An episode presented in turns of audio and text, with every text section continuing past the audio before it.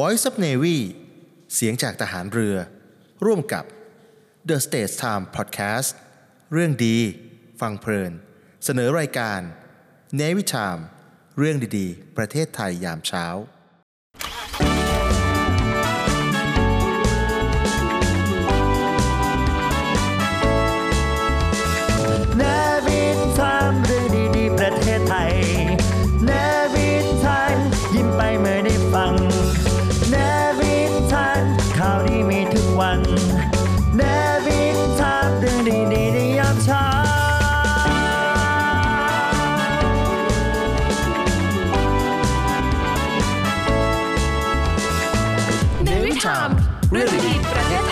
ามเช้า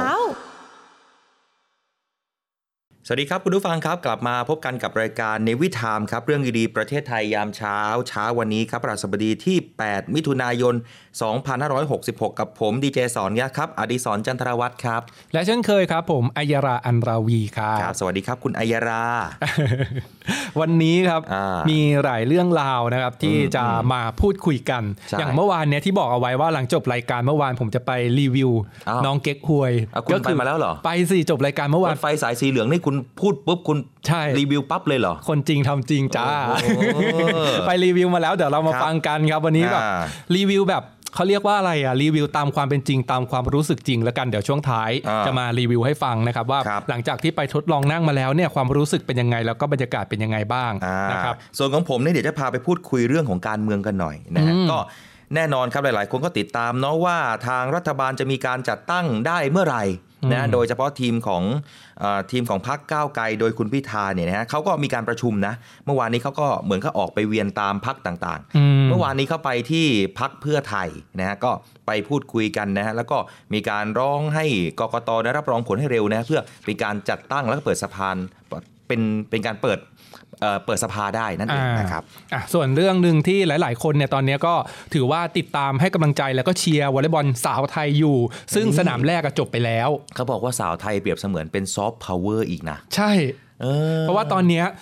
สังเกตในเวลาที่น้องๆไปแข่งหลายๆ สนามหลาย ๆ ครั้งเนี่ยอืมจากเมื่อก่อนเนี่ยจะมีแต่คนไทยเนาะที่ตามเชียร์อ่าแต่ตอนเนี้ย มีชาวต่างชาตินะ ตามเชียร์วอลเลย์บอลสาวไทยนะติงถึงกับเรียกติงใช่ถึงกับขึ้นป้ายเลยเออเออน้องเดี๋ยวต้องบุ๋มามติดตามบิ๋กัมนน้องเพียวอ่าอ่าอย่างเงี้ยอ๋อเขามีแฟนคลับเป็นชาวต่างชาติแล้วนะจ๊ะใช่ใช่นะครับมาดูกันที่ข่าวแรกนะครับไปกันที่ประกาศเตือนของกรมอุตุนิยมวิทยานะครับได้มีการแจ้งเตือน 20 จังหวัดครับให้เตรียมรับมือฝนตกหนัก แล้วก็เฝ้าระวังน้ำท่วมฉับพลันนะครับคลื่นครับลมแรง ในระหว่างวันที่7ถึง11 มิถุนายนนี้ครับโดยกรมป้องกันและบรรเทาสาธารณภัยนะครับหรือว่าปพเขาแจ้งเตือนไปเมื่อวานนี้นะครับบอกว่าตั้งแต่เมื่อวานเนี่ยจนถึงวันที่ 11 มิถุนายน 2566 ประเทศไทยจะได้รับอิทธิพลจากมรสุมตะวันตกเฉียงใต้กำลังค่อนข้างแรงเลยทีเดียวนะครับ กับหย่อมความกดอากาศต่ำกำลังแรง บริเวณชายฝั่งสาธารณ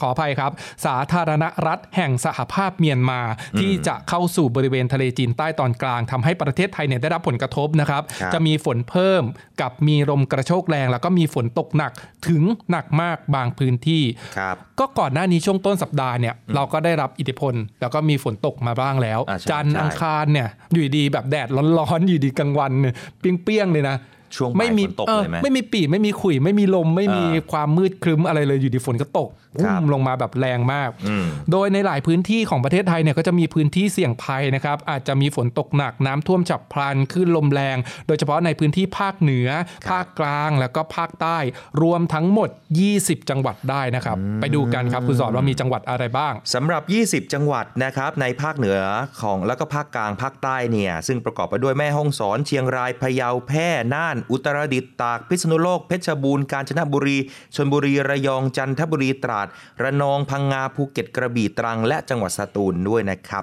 ส่วนเรื่องนี้เนี่ยทางปอพก็ได้มีการเน้นย้ำไปจังหวัดในพื้นที่เสี่ยงภัยนะ ว่าให้เตรียมการจัดเจ้าหน้าที่ติดตามเฝ้าระวังสถานการณ์อย่างใกล้ชิดนะตลอด 24 ชั่วโมง รวมทั้งจัดทีมปฏิบัติการพร้อมเครื่องจักรกลด้านสาธารณภัย เข้าประจำพื้นที่เสี่ยงด้วย เพื่อเผชิญเหตุแล้วก็ช่วยเหลือพี่น้องประชาชนอย่างทันท่วงทีนะครับครับ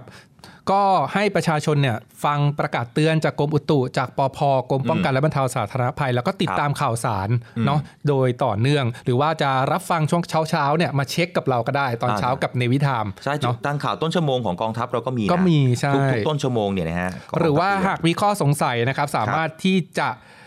โทรไปสอบถามหรือว่าขอความช่วยเหลือได้นะครับที่สายด่วนนิรภัยของปอพนะครับ 1784จำง่ายๆเลย 4 เบอร์เท่านั้น 1784 โทรได้ตลอด 24 ชั่วโมงเลยโอ้ครับ ผมมีแอปพลิเคชันด้วยนี่อืมนะส่วนใครที่อยากจะโหลดแอปพลิเคชันไว้ในโทรศัพท์มือถือก็เป็นการเตือนภัยนะอืมคือถ้าหากว่าฝนตกหนักหรือว่าจะเกิดภัยดินโคลนถล่มเขาก็มีนะแอปพลิเคชันนี้เนี่ยไทย disaster ใช่ไหม alert disaster disaster alert นะฮะอ่าก็ลองเข้าไปดูกันได้นะฮะ โหลดเก็บไว้ในมือถืออันนี่ก็ยังดีเนาะเอาไว้ดูสถานการณ์ ใช่คบเพราะว่ายังไงเราก็เล่นมือถือเราก็ถือมือถือกันแบบใช่ว่างไม่ได้อะเหมือนคุณสอนนะอืมก็ต้องไถมั่งติ๊กตงติ๊กต็อกเออออะไรก็ว่าไปอะมากันที่ข่าวเหตุบ้านการเมืองกันหน่อย ไม่พูดถึงการเมืองไม่ได้อ่าช่วงนี้เพราะว่าใครๆก็แบบพูดถึงการเมืองไม่ว่าจะเป็นสภากาแฟหรือเออว่าตามตลาดแม่ค้าร้านตลาดวัยรุ่นเออเป็นที่น่าดีใจนะที่เด็กวัยรุ่นยุคใหม่ๆเนี่ยสนใจการเมืองมากขึ้นจากเออเมื่อก่อนเนี่ยจริงๆเราไม่ค่อยสนใจนะ ตอนที่ฮะเราเป็นวัยรุ่นสังเกตเลยเออออย่างมากเราก็ อะเล่นเกมเพลย์เออไปวิ่งเล่นกับเพื่อนอืมอายุ 18 เลือกตั้งได้ก็บางทีก็ยังไม่ค่อยสนใจว่าใครเอ๊ะจะเป็นลือกสสออใครจะอะไรเป็อนย่างสเงี้ยทก็ไม่ได้สนใจใช่เหมือนผมเลยอันนี้ยอมรับเลยนะอืมไม่เคยเลือกตั้งสสเลย อืมเนี่ยแต่เพิ่งรู้สึกว่าเฮ้ยเราต้องมาลองใช้ วิถีประชาธิปไตยของเราบ้างอืมเราจะเห็นนะว่าเด็กช่วงนี้ตั้งแต่ 18 ปีขึ้นไปมาเลือกตั้งกันเยอะนะใช่แล้วก็พูดเรื่องการเมืองคุยกันเรื่องการเมืองเนี่ยเป็นแบบถือว่าเหมือนเป็นเรื่องปกติของเด็กวัยรุ่นสมัยนี้เลยเออคือก่อนหน้าเนี้ยอะเหมือนกันนี่นี่กับสอนจะคล้ายกันเพราะว่าตอนเด็กๆวัยรุ่นหรืออะไรเงี้ยเราไม่ค่อยสนใจการเมืองเพราะเรารู้สึกว่าเฮ้ยมันไกลมันดูตัไกลวตัวเกินใช่แต่ในความเป็นจริงแล้วว่าเรื่องของการเมืองเนี่ยมันใกล้ตัวเรามากกว่าทุกอย่างที่เราเป็นการคิดเมืองหมดเลยนะใช่มันใกล้มากเพราะว่าอ่า การมีรัฐบาลใหม่การเปลี่ยนนายกรัฐมนตรีเปลี่ยนรัฐบาลยุบสภาหรืออะไรต่างๆเนี่ยคือมันนอกจากมันมีผลต่อตลาดหุ้นแล้วเนี่ยมันยังมีครับผลต่อระบบเศรษฐกิจ แล้วก็มุมมองของต่างชาติที่มองเข้ามายังประเทศเราอ่าใช่นะการส่งออกการนำเข้าค่าเงินทุกอย่างมันเกี่ยวข้องกับการเมืองไปหมดเลยอืมนะฮะก็พอถึงมาในเรื่องนี้แน่นอนครับหลายๆ คนก็ติดตามข่าวสารว่า เอ๊ะทั้ง8พักการเมืองที่เขาได้เสียงสูงสุดเนี่ยนะอืม ทั้งเพื่อไทยก้าวไกลแล้วก็พักร่วมรัฐบาลเนี่ยนะฮะที่จะจัดตั้งเนี่ยเขาดำเนินการในเรื่องนี้ยังไงกันบ้าง เรื่องนี้ครับท่านพิธาลิ้มเจริญรัตน์ครับหัวหน้าพักก้าวไกลพร้อมด้วย 8 พักแกนนำในการจัดตั้งรัฐบาลเนี่ยมีการแถลงผลการประชุมร่วมกันด้วยนะครับอเขาวนเวียนกันไปเลยนะ ครั้งที่แล้ว รู้สึกว่าเขาประชุมที่พรรคประชาชาติอ่าอ่าแล้วก็มาครั้งนี้ที่พรรคเพื่อไทย เขามีการประเมินสถานการณ์การเมืองไทม์ไลน์จัดตั้งรัฐบาลนะครับ พร้อมกับอัปเดตความคืบหน้าของคณะทำงานด้วยนะครับ โดยผลการประชุมวันนี้เนี่ยหัวหน้าพรรคทุกพรรคเห็นตรงกัน ว่าเป็นเรื่องที่น่ายินดีที่กรรมการการเลือกตั้งจะรีบทำงานรับรองสสให้เร็วที่สุด 95%อ่าหากเป็นไปตามที่ประธานกรรมการการเลือกตั้งหรือว่ากกตเคยให้สัมภาษณ์ไว้ หรือที่สื่อมวลชนเคยถามในไทม์ไลน์ก็คือ 13 กรกฎาคมจะเป็นวันสุดท้ายในการรับรองอืมอาพอเขารับรองเสร็จแล้วเนี่ยก็จะมีการเลือกประธานสภาใช่ไหมใช่หลังจากนั้นเนี่ยกระบวนการรายงานตัวเปิดประชุมเพื่อเลือกประธานสภา แล้วก็เลือกนายกรัฐมนตรี ก่อนถวายสัตย์ปฏิญาณตามขั้นตอนนะครับ ซึ่งทุกพรรคการเมืองก็เห็นตรงกันว่า น่าจะเป็นเรื่องที่ดีอ่าหากมีการขยับไทำลายเลื่อนขึ้นมาเร็วขึ้น2-3ถึง3 สัปดาห์ ก็คือไทม์ไลน์เนี่ยเขาตั้งไว้ 13 สัปดาห์ 13 กรกฎาคมนี่อ่าผมนี่คือเต็มนะ เต็มอ่าเปี้ยเลยนะใน 60 วัอานจจะก่อนก็ได้ ใช่นะก่อน 2-3 สัปดาห์นั่นเองครับอืม และทุกพักนะครับเขาก็จะต้องมีการจัดเตรียมนโยบายที่จะอืมแถลงต่อรัฐสภา แล้วก็ครับดูแลเรื่องของการเปลี่ยนผ่านงบประมาณรายจ่าย ประจำปีงบประมาณ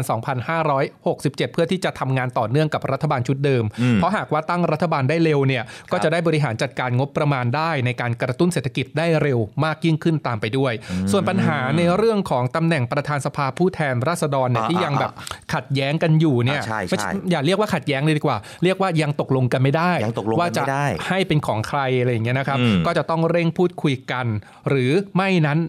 คุณพิธาเนี่ยเขาก็ยังบอกว่ายังไม่ได้ข้อสรุปยังว่าอยู่ระหว่างการตกลงพูดคุยกันว่าจะให้พักไหนหรือให้ใครเนี่ยได้เป็นประธาน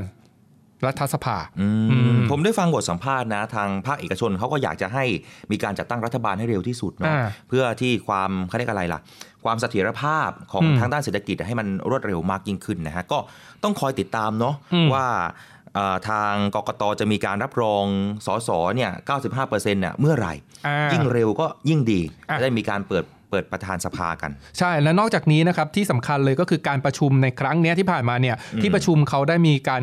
เห็นชอบนะครับในการตั้งคณะทำงานขึ้นมา 2 คณะด้วยกันหลักๆนะครับนั่นก็คืออ๋อ1คณะทำงานเกี่ยวกับการปฏิรูปประมงที่เห็นเป็นเรื่องเร่งด่วนจะต้องดำเนินการครับแล้วก็คณะที่ 2 ก็คือคณะทำงานดูแลช่วงการเปลี่ยนผ่านของงบประมาณ ที่จะเข้าสู่ในปีงบประมาณ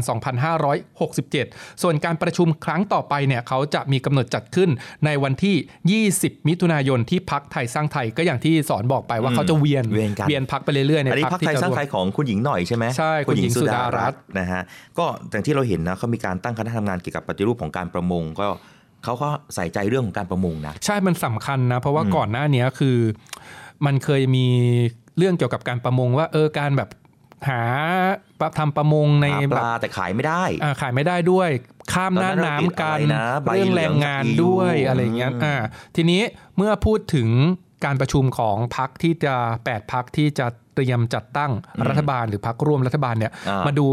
เรื่องที่ฮิตฮอตมากอ๋อตอนนี้ว่าแบบ เอ๊ะตำแหน่งว่าที่นายกรัฐมนตรีของคุณพิธาเนี่ยจะไปถึงฝั่งฝันหรือเปล่าอ๋อหลายๆคนกังวล ใช่เพคืราะอว่าทุกคนก็แอบเชียร์นะว่าไอ้ยคุณวิทาจะได้เป็นไหม แต่บางคนใช่พอเจอกระแสข่าวหนักๆก็แหมก็บั่นทอนจิตใจอยู่เหมือนกันนะ ใช่ ไปดูกันที่คดีถือหุ้นสื่อนะครับของคุณพิธาหรือว่าหัวหน้าพักก้าวไกลครับก็ตอนนี้อยู่ในชั้นของการพิจารณารับหรือไม่รับคำร้องนะครับ โดยนายอิทธิพรบุญประคองครับประธานคณะกรรมการการเลือกตั้ง หรือกกตเนี่ยก็กล่าวครับถึงความคืบหน้าการพิจารณาส่งคำร้องครับขอให้กกตตรวจสอบคุณสมบัติของนายพิธาลิมเจริญรัตน์หัวหน้าพักก้าวไกลว่าเข้าข่ายขาดคุณสมบัติตามรัฐธรรมนูญหรือไม่ในกรณีถือหุ้นสื่อไอทีวีนะครับครับ หลังมีข่าวว่ากกตเนี่ยได้เสนอความเห็นต่อที่ประชุมคณะกรรมการกกต พิจารณาแล้วเมื่อวันที่ 6 มิถุนายนที่ผ่านมา โดยประธานกกตเขาระบุครับว่ากรณีนี้เนี่ยเป็นเรื่องที่มีผู้ยื่นคำร้องต่อกกตครับเพื่อขอให้กกตตรวจสอบ กรณีการขาดคุณสมบัติครับหรือมีลักษณะต้องห้ามของผู้สมัครรับเลือกตั้งสสและความผิดตามกฎหมายเกี่ยวกับการเลือกตั้ง ดังนั้นแล้วครับกกตเขาจึงมีหน้าที่ตามกฎหมายเลยแหละครับในการตรวจสอบคำร้องหรือเหตุอันควรสงสัย หรือมีการกระทำอันเป็นการฝ่าฝืนกฎหมายเกี่ยวกับการเลือกตั้งครับครับ โดยกกตก็ยืนยันด้วยนะว่า ขณะที่เรื่องดังกล่าวเนี่ยยังอยู่ระหว่างการพิจารณารับคำร้องไว้ดำเนินการตามระเบียบหรือไม่เท่านั้นอืมยังไม่ได้พิจารณาว่ากรณีมีมูลตั้งคณะกรรมการไต่สวนหรือไม่แต่อย่างใดก็คือ ตอนนี้ก็ แน่นอนฮะพอมีเรื่องเข้ามากกตก็รับคำร้องเอาไว้ ก็เดี๋ยวก็จะมาพิจารณาว่าเอ๊ะมันมันเป็นยังไงกันบ้าง แต่ยังไม่ได้ตั้งคณะกรรมการไต่สวนนะอืมเออก็ต้องคอยต้องคอยติดตามเนาะผมเชื่อว่าคนไทยทั้งประเทศก็ติดตามรับฟังเรื่องราวแบบนี้กันอยู่ตลอดนะอ่าแล้วก็อีกหนึ่งเรื่องนะครับที่เกรินไปแล้วตั้งแต่แรกว่าอ่านอกจากเรื่องการเมืองที่วัยรุ่นคนไทยหลายๆคนติดตามแล้วนะครับอ่าก็ยังมีอีกหนึ่งเรื่องครับเรื่องของกีฬาโอ้วอลเลย์บอลสาวไทยประวัติศาสตร์เลยนะอ่าถือว่าอ่า วอลเลย์บอลสาวไทยเนี่ยเป็นกีฬาประเภททีมทีมแรกของอ่าไทยที่ได้ไปแข่งในระดับโลก ใช่ใช่คือก่อนหน้าเนี้ยโอ้โหต้องย้อนกลับไปในยุคแบบแรก ๆ อย่างเช่น แบบถ้า คนเก่าๆยุคเก่าๆเนี่ยอย่างเราเนี่ยเราสองคนก็คือถือว่าเป็นนักกีฬาวอลเลย์บอลอยู่แล้วอ่าตั้งแต่เด็กเราจะรู้จักนักกีฬาวอลเลย์ไทยหลายคนอ่าหลายคนอาจจะเคยได้ยินชื่อเสียงของพี่ปิมอินทวงศ์อ๋อนี่มือเซตมือเซตอัจฉริยะ ซึ่งชุดนั้นน่ะถือว่าเป็นชุดแรกวอลเลย์บอลหญิงชุดแรกที่ทำให้ไทยเนี่ยเป็นประวัติศาสตร์ที่ว่าเป็นทีมวอลเลย์บอลเป็นทีมกีฬาประเภททีมทีมแรกของไทยที่ได้ไปแข่งระดับโลกนั่นก็คือชุดนั้นอืมอืมแล้วก็เราก็ถือว่าแบบใครนะครับคุณผู้ฟังที่ฟังอยู่เนี่ยเราแบบอาจจะไม่รู้จักปิมอินทวงศ์อืมไปกดเข้าไปใน YouTube เลย search เลยว่ามือเซตอัจฉริยะปิมอินทวงศ์แล้วจะมีคลิปของพี่ปิมเนี่ยโหเยอะแยะมากมายไปหมดใช่ซึ่งแบบอันนี้ก็มหัศจรรย์เหมือนกันนะที่อืมเป็นตัวเซต แต่ตีได้แรงมากแล้วตีได้ฝังมาก เหมือนตัวตีไปเลยนะใช่ตัวแล้วแบบอ๋อทำเธอเป็นหัวหน้าทีม เป็นเป็นทุกอย่างให้ทีมแล้วอืมไม่ใช่ว่าเพื่อนร่วมทีมไม่เก่งนะ ทุกคนเก่งหมดอย่างรุ่นนั้น ถ้าพูดชื่อไม่รู้ว่าคนยุคนี้จะรู้จักกันหรือเปล่าอ่าพี่แอนนาภัยจินดาอืมพี่นกลิขิตนามเสนอืมอ่าอ่าพัชรีแสงเมืองในยุคหลังแล้วอ่าอืมหลายคนโอ้โหแบบอ่าปียมาศค่อยจะอันโป๊ะนี้ผมชอบโอ้ยมากเลยหลายคนมากปิยมาศเนี่ยอุ้ยชอบมากนี่ก็ชอบมาก ตีหนักมากตีแบบ กระเทยกระเทยเออตีหนักจริงๆเปียมากแต่พอมือเซตลงมาตอนนี้ก็พอทำให้โด่งดังขึ้นของวอลเลย์บอลเนี่ยก็อ่าต้อง ยุคเจ็ดเซียนใช่ไหมอ่าเจ็ดอันเจ็ดเซียนเนี่ยก็ต่อมาจากรุ่นพี่คือรุ่นอ่ารุ่นพี่ปิมเนี่ยเขาก็มามีการถ่ายทอดอ่าอย่างนุศราเนี่ยก็เห็นพี่ปิมอินทวงศ์เนี่ยเป็นแบบไอดอลเลยนะ แล้วพี่ปิมก็มีโอกาสมาถ่ายทอดประสบการณ์วิชาความรู้ให้นุศราด้วย จนนุศราได้ก้าวขึ้นไปสู่มือเซตอันดับหนึ่งของโลกไอ้ที่ต้องบอกว่าเขายืนในระดับโลกนะ ใช่ในยุคเจ็ดเซียนนะมีคนที่ก้าวขึ้นไปสู่มือหนึ่งของโลกเนี่ยถึงสองคนนะอืมอืมหนึ่งคือนุศราครับเป็นมือเซตอันดับหนึ่งของโลกอืมสองคือวรรณาบัวแก้วอ๋อนี่ libero ใช่ libero อันดับหนึ่งของโลกนะโอ้อันนี้ก็ต้องยอมเหมือนกันเพราะว่าพี่วรรณพี่วรรณาบัวแก้วเนี่ย โอ้โห แบบไม่กลัวบอลอะ ไม่ธรรมดานะอ่าแล้วเวลาวอลเลย์บอลเขาเล่นกันระดับโลกเนี่ยเขาตีหนักมากนะ ตีแบบหัวหลุดเลยนะ เออ แล้วเฮ้ยแล้วเขาบอกว่าอรอุมาเนี่ยตีหนักมากอะหนักมาก หนักถือว่าที่สุดในโลกอะมีอยู่ช่วงหนึ่งที่แบบว่านางตีหนักที่สุดในโลก แล้วก็กระโดดเสิร์ฟแบบ S S S ได้แต้มแบบหลายลูกติดมาก อืม โหเกิน 120 กิโลเมตรต่อชั่วโมงได้อะอ่าผู้หญิงที่ตีได้ขนาดนี้ไม่ธรรมดานะ ใช่ คือต้องยอมรับว่าเจ็ดเซียนเนี่ยเป็นเป็นเป็นยุคที่ เปิดโลกของวอลเลย์บอลทำให้คนไทยเนี่ยรู้จักวอลอ่าเลย์บอลเชียร์กันมากขึ้น คือก่อนหน้าเนี้ยุคปริมอินทวงศ์ที่ได้ไปแข่งระดับโลกแล้วใช่ไหมคนก็เริ่มเอ๊ะเริ่มรู้จักวอลเลย์บอลวอลเลย์บอลใช่แต่เริ่มยังไม่เชียร์ยังยังไม่กระแสใช่แล้วพอมามากเจ็ดเซียนเนี่ยด้วยความมันมีกระแสโซเชียลด้วยอะไรด้วยอืมแล้วก็มีนักกีฬาเจ็ดเซียนแต่ละคนคือมีความสามารถแล้วก็มีเสน่ห์อืมมี sex appeal อะไรต่างๆ ที่แบบดึงดูดคนดูได้เยอะมากจริงอืมๆอืมอะพูดถึงอรอุมามีกิมมิกนิดนึงอืมรู้จักบัวขาวใช่ไหมพี่บัวขาวอ่าบัวขาวนักมวยที่แบบ นักมวยไทยที่ดังมากอ่าใช่เป็นซอฟต์พาวเวอร์เหมือนกันเป็นซอฟต์พาวเวอร์แล้วก็มยดังไทยระดับโลกเหมือนกันอืมเขาเคยวัดหมัดกันนะ ฮะระหว่างอรอุมากับบัวขาวอะออนอุมาที่ต่อยมวยกับบัวเอ่อเอ้ยอรอุมาที่ตีวอลที่วอลเลเลย์ย์เนี่ยบอลนะใช่แล้วก็บัวขาวที่ต่อยมวยที่แบบน็อกคู่ต่อสู้มานักต่อนักแล้วเคยมาวัดกันด้วยเหรอใช่คือเหมือนกับไม่ได้วัดกันจริงจริงๆจังๆแต่ก็เหมือนกับไปไปปะกันแหมปะกันแหมที่งานงานหนึ่งแล้วในงานนั้นน่ะเขามีอ่าเคยเห็นตามห้างไหมที่เขามีเครื่องเครื่องเครื่องต่อยอ๋อพลังอะอ่าต่อยมวยอะอ่าอ่าแล้วก็วัดว่าใครได้ได้คะแนนเท่าไหร่อืม บัวขาวต่อยก่อนอืมแต่นี่จำไม่ได้แล้วว่าบัวขาวว่าต่อยได้ได้ได้เท่าไหร่ แต่คือได้ได้น้อยกว่าอนุมาอนุมา อนุมาไม่ได้ออกแรงเยอะเลยนะในในคลิปอะลองไปหาดูคลิปได้มีคลิปอยู่เหมือนกัน เธอฟาดมือไปปึ้ง แต่คือแบบมากกว่าพี่บัวขาวประมาณ 3 เท่าอะพลังหมัดอะพลังแรงจริงนะใช่เออต้องยอมจริงนี่คือกีฬาวอลเลย์บอลนะที่เราเอามาพูดกัน แล้วก็ตอนนี้เนี่ยเป็นกระแสมากๆนะฮะจากเจ็ดเซียนมาเป็นน้องๆยุคใหม่ generation ใหม่อืมแล้วก็ตอนนี้เนี่ยแหม เวลาเข้าแข่งขันก็หลายๆ คนติดตามกันตั้งแต่ World Grand Prix จนเปลี่ยนเป็นใช่ VNL ใช่ คือน้องๆยุคใหม่เนี่ยอะยุคยุคเจ็ดเซียนก็มีเจ็ดเซียนใช่ไหมครับฉายาเจ็ดเซียน น้องๆยุคใหม่เนี่ยเขาได้ฉายาเหมือนกันนะจาก VNL ปีที่แล้วอืมเขาได้ว่านางฟ้าวอลเลย์บอล นางฟ้าวอลเลย์บอลอ่าแล้วก็เพราะแต่ละคนสวยหมดเลยใช่ไหมใช่แล้วก็อีกอีกฉายาหนึ่งรู้สึกว่าจะเป็นแบบเดมอนหรืออะไรสักอย่างเนี่ยคือเหมือนแบบอ่าเป็นทีมที่ อยู่นอกสายตามาก่อนอืมแต่พอลงสนามแข่งสามารถคว่ำยักษ์ได้แบบเยอะแยะมากมายอ่าใช่ครับ อย่างที่เรามาบอกเนี่ยนะฮะก็คือตอนนี้มีการแข่งขันในระดับโลกนะเขาชื่อรายการว่า Nation League นะฮะอืมเป็นเป็นการนำเอารวบรวมอันดับโลกใน 16ทีมเนี่ยเข้ามาร่วมการแข่งขันนะฮะวอลเลย์บอลสาวไทยเนี่ยถือว่าทำผลงานได้ยอดเยี่ยมนะ กับเกมนัดแรกเขาบอกว่าเปิดสนามสนามแรกด้วยการจบอันดับ 8 ครับอืมโดยสนามต่อไปเนี่ย เจองานหินหน่อยนะอืมมีทั้งสหรัฐอเมริกาแล้วก็เซอร์เบียซึ่งเป็นtop five ของโลกด้วยนะครับอืมซึ่งวอลเลย์บอลหญิงทีมชาติไทยเนี่ยหลังลงจากการแข่งขันไปทั้งหมด 4 แมตช์ในสนามแรกครับ ที่ประเทศตุรกีก็ทำผลงาน 2 นะฮะ ชนะ 2 ก็คือชนะแคนาดากับเกาหลีใต้ แล้วก็แพ้ 2 นะฮะ อิตาลีกับโปแลนด์ ก็เก็บไปได้ทั้ง 7 คะแนนนะครับ จบอันดับ 8 ของตารางที่มีอัตราส่วนอยู่ที่ 0.981 ก็มีลุ้นเข้าไปผ่านในรอบ final เหมือนในปีที่ผ่านมาเช่นเดียวกันนะครับ โดยสนามแรกนั้นเก็บไปเรียบร้อยนะฮะ สนามที่ 2 จะแข่งขันอีกทีในวันที่ 15 มิถุนายนนะ ที่ ประเทศบราซิลนะครับที่กรุงบราซิเลียนะฮะ 15 มิถุนายนเขาจะพบกับเยอรมนีในช่วงตีสามสามสิบนาที เวลานอน ไม่รู้ว่าจะตื่นขึ้นมาเชียร์หรือเปล่าใช่นะแต่ถ้าแฟนวอลเลย์บอลเนี่ยเขาเชียร์นะเชียร์นะเออนะครับส่วนวันที่ 16 มิถุนายนนะไทยพบกับสหรัฐอเมริกาครับตอนเที่ยงคืน 17 นะครับพบกับเซอร์เบีย แล้วก็ 19 มิถุนายนนะฮะไทยพบกับโครเอเชีย ส่วนพี่น้องคนไทยเนี่ยฟังทางนี้ฮะใครที่เป็นเอ่อแฟน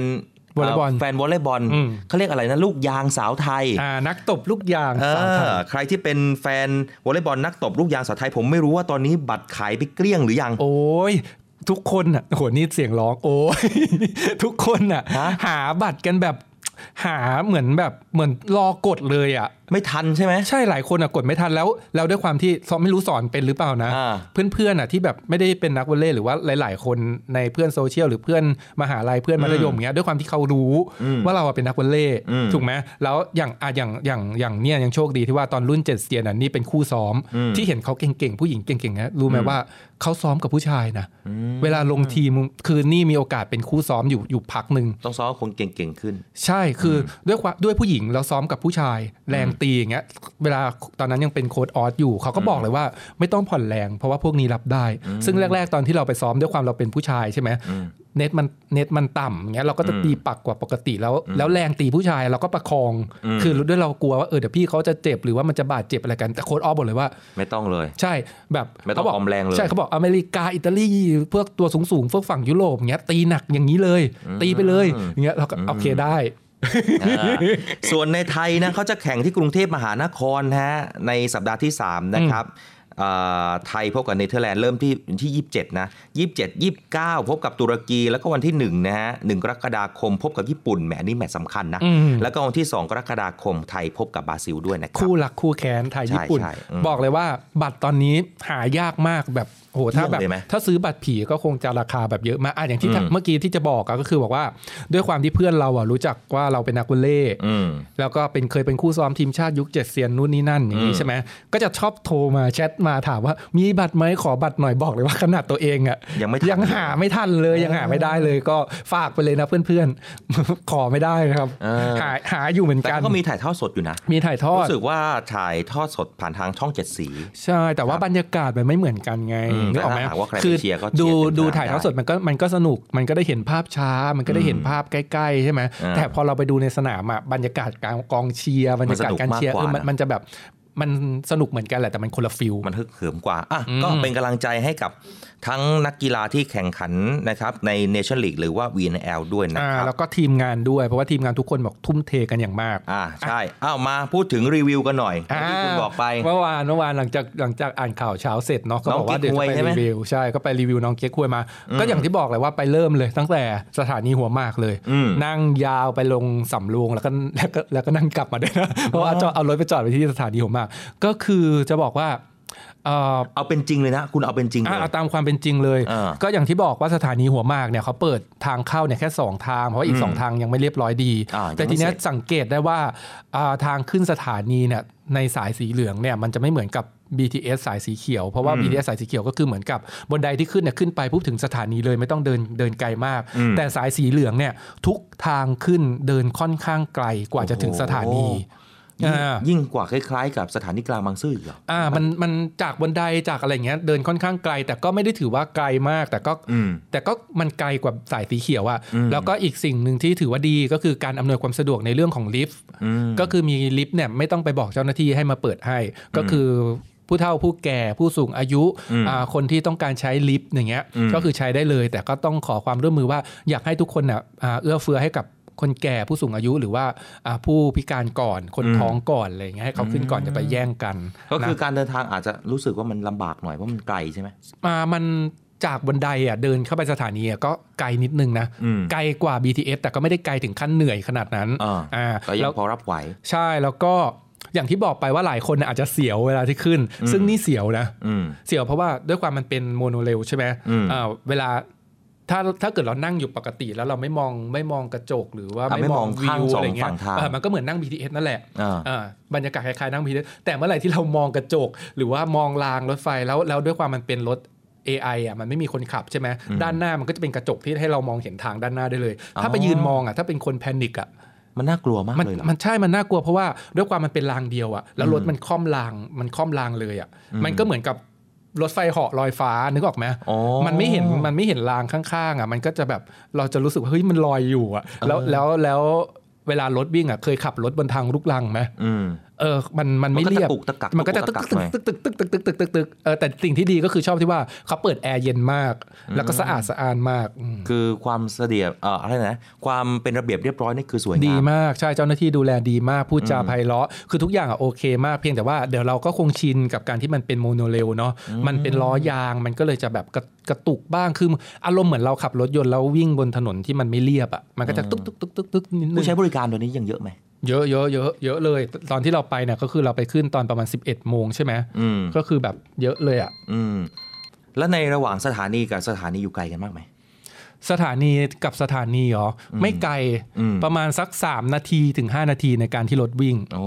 อืมซึ่งเราจับเวลาเลยนะ เราจับเวลาจริงนะ เพราะว่าเราอืมเราลองเปิดจับนาฬิกาจับเวลาเลยตั้งแต่เขาบอกว่าจากอ่า หัวหมากเนี่ยไปสำโรงเนี่ยจะอยู่ระยะเวลาการเดินทางจะอยู่ที่ประมาณ 34 นาทีใช่ไหมเราก็พอขึ้นหัวหมากรถไฟออกปุ๊บ เรากดจับเวลาเลย ไปถึงสำโรงเนี่ยใช้ระยะเวลาแค่ประมาณ 30 นาทีนิด ๆ เองอ๋อก็ก็ถึงนะใช่ถือว่าเร็ว 13 สถานี โอเคถ้าหากว่าใครอยากจะไปทดสอบแบบคุณอัยยาลาก็ไปกันได้นะครับอืมอืมต้องว่างจริง ๆ นะอ่าใช่อะเดี๋ยวเราพักกันในสักครู่หนึ่งเดี๋ยวช่วงหน้ามาเจอกันต่อเนื่องช่วงหน้าเนี่ยเดี๋ยวใครที่อยากจะไปเที่ยวแคนาดา เดี๋ยวเราไปเที่ยวกันหน่อย ก็บอกแคนาดาจะเข้าฟรีแล้วนะ เออ แต่แต่ก็ยังจ่ายตังค์เหมือนเดิมนะ แต่เพียงแค่ว่าการเข้าเนี่ยเขาบอกว่าขอวีซ่าอืมได้เออเขาเรียกอะไรเนี่ยแบบไม่มีหมดอายุอะอ่าเออแต่ต้องมาคอยดูกันจะเป็นยังไงนะครับ ครับ ช่วงนี้ไปพักฟัง list my lip กันก่อนครับครับ Read My Lips โดยครูพัฒน์พลเรือตรีหญิง ดรพัชราวัดอักษร Read My Lips วันนี้มาชวนฟังคำพูดที่น่าฟัง ของนักเคลื่อนไหวเพื่อสิทธิพลเมือง มายาแองเจโลคุณมายาพูดเอาไว้ว่า if you don't like something change it if you can't change it change your attitude อันนี้เป็นคำพูดที่ครูชอบมากนะคะ เพราะว่าจริงๆ แล้วเราไม่สามารถจะเปลี่ยนทุกสิ่งทุกอย่างที่เกิดกับตัวเราได้ บางครั้งเราพยายามเปลี่ยนไปแล้วเปลี่ยนไม่ได้ ยังไงเราก็ต้องอยู่กับสิ่งแวดล้อมอย่างนั้น ถ้าต้องอยู่อย่างนั้นแล้วมีความสุขสิ่งที่เราทำได้ คือเราเปลี่ยนทัศนคติของเราเสีย ถ้าเราเปลี่ยนทัศนคติให้ปรับตัวเองให้เข้ากับสิ่งที่เกิด เราก็จะมีความสุขขึ้นเอง เพราะฉะนั้น change นั้นบางครั้งไม่ต้องเปลี่ยนกับสิ่งที่เกิดกับรอบตัวเรา แต่เปลี่ยนที่ตัวเราเปลี่ยนกับทัศนคติคณะทัศนคติของเรา มองสิ่งนั้นให้ดีขึ้น แล้วความสุขก็จะเกิดขึ้นเองค่ะ เพราะฉะนั้น change your attitude if you need to นะคะ ติดตาม Read My Lips ฟังเรื่องดีๆ ต่อชีวิตได้ที่นี่ Navy Time เรื่องดีๆ ประเทศไทยยามเช้า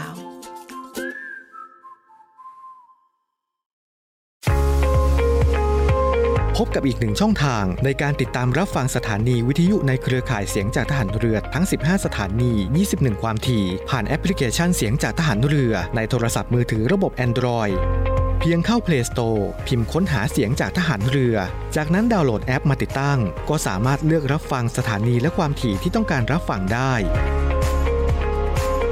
แล้วมารับฟังไปพร้อมกันนะครับ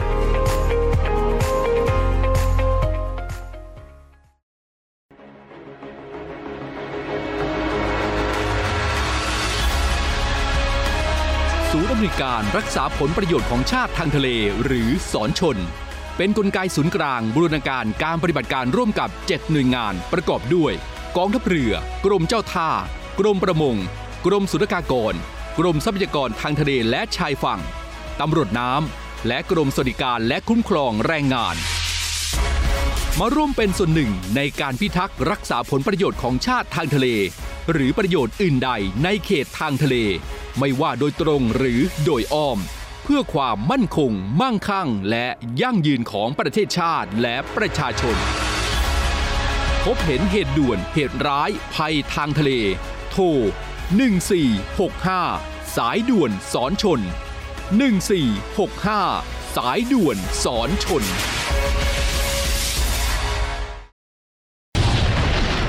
ทยานไปข้างหน้า เร็วได้อีก SME D Bank จัดให้ สินเชื่อ SME Speed Up เร่งเครื่องธุรกิจเดินหน้าเต็มกำลัง เติบโตก้าวกระโดดวงเงินกู้สูง 5 ล้านบาท อัตราดอกเบี้ยพิเศษ ผ่อนสบาย นาน 12 ปี ติดต่อ SME D Bank ทุกสาขาทั่วประเทศ call center โทร 1357 SME D Bank ธนาคารเพื่อ SME ไทย เงื่อนไขเป็นไปตามหลักเกณฑ์ธนาคาร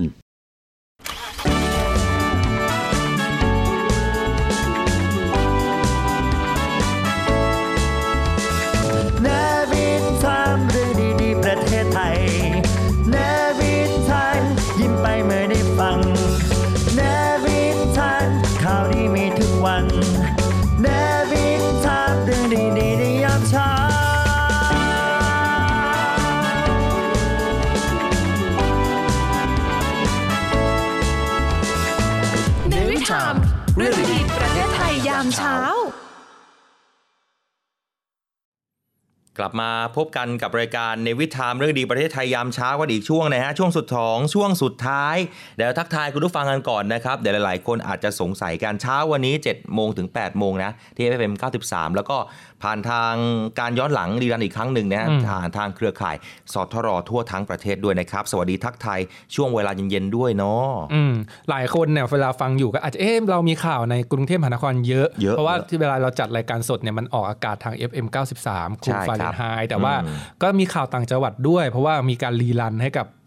คนไทยทั่วทั้งประเทศได้ฟังเราด้วย ใช่ครับเขาบอกว่าเรื่องดีๆประเทศไทยเนี่ยยามเช้าๆก็ต้องมาฟังเรานะเออขึ้นเดียวของประเทศนะฮะเราเราจะบอกว่าเราดังที่สุดเนี่ยก็ไม่อยากจะพูดนะฮะแต่อยากจะเออบอกว่าคนฟังเราเยอะจริงเออๆอะมาดูเรื่องที่ผมบอกกันไปกันหน่อยว่าแคนาดาเนี่ยฟรีวีซ่าคนไทยนะอ่าเมื่อก่อนเนี่ยคนไทยจะไปประเทศไหนเนี่ยก็ค่อนข้างลำบากค่อนข้างลำบากเพราะว่าเออกว่าจะขอวีซ่าผ่านอืมต้องโอ้โหดำเนินการเรื่องเอกสารหลายขั้นตอนกว่าจะตรวจสอบกว่าจะอ่าส่งกว่าจะโอ้ยหลายอย่างมากหลายหลังใหญ่ขั้นตอนนะครับ ก็บอกว่าตอนนี้สำหรับพี่น้องคนไทยนะครับที่อยากเดินทางไปเที่ยวประเทศแคนาดาอืมคุณอยากไปไหมอัยยาลา ตอนเด็กๆอะรู้สึกว่าชอบแคนาดามาก แล้วก็อืมคิดเลยว่าอุ้ยด้วยแบบด้วยอักสภาพอากาศด้วยภูมิประเทศเนี่ยครับเคยคิดเลยว่าอยากไปเรียนนะฮะเอออยากไปเรียนอยู่ที่แคนาดา แต่ด้วยทุนทรัพย์ อันนี้เป็นเหมือนกันทุกคนมันไม่เอื้ออำนวยเป็นเหมือนกันทุกคนนะฮะสำหรับใครที่อยากจะไปประเทศแคนาดาไปท่องเที่ยวนะ คุณผู้ฟังล่าสุดครับ รัฐบาลแคนาดาเขาประกาศให้นักท่องเที่ยวจาก 13 ประเทศ 13 ประเทศนี้ต้องบอกว่ามีประเทศไทยด้วยนะอ่าที่สามารถเดินทางเข้าแคนาดาได้ โดยไม่ต้องขอวีซ่า แล้วก็พำนักอยู่ได้ไม่เกิน 6 เดือนนะฮะอืมคุณนี่มันสุดยอดมากๆเลยนะอืมและนักท่องเที่ยวนะครับจะต้องลงทะเบียนขออนุมัติการเดินทางอิเล็กทรอนิกส์หรือว่า ETA ครับ ซึ่งจะมีความสะดวกสบาย แล้วก็มีค่าใช้จ่ายอยู่ที่ 7 ดอลลาร์แคนาดา หรือว่า 180 บาท โอ้ น้อยมากคุณถูกมากเลยนะฮะสำหรับเงื่อนไขนะเขาก็มีเงื่อนไขนะครับก็คือ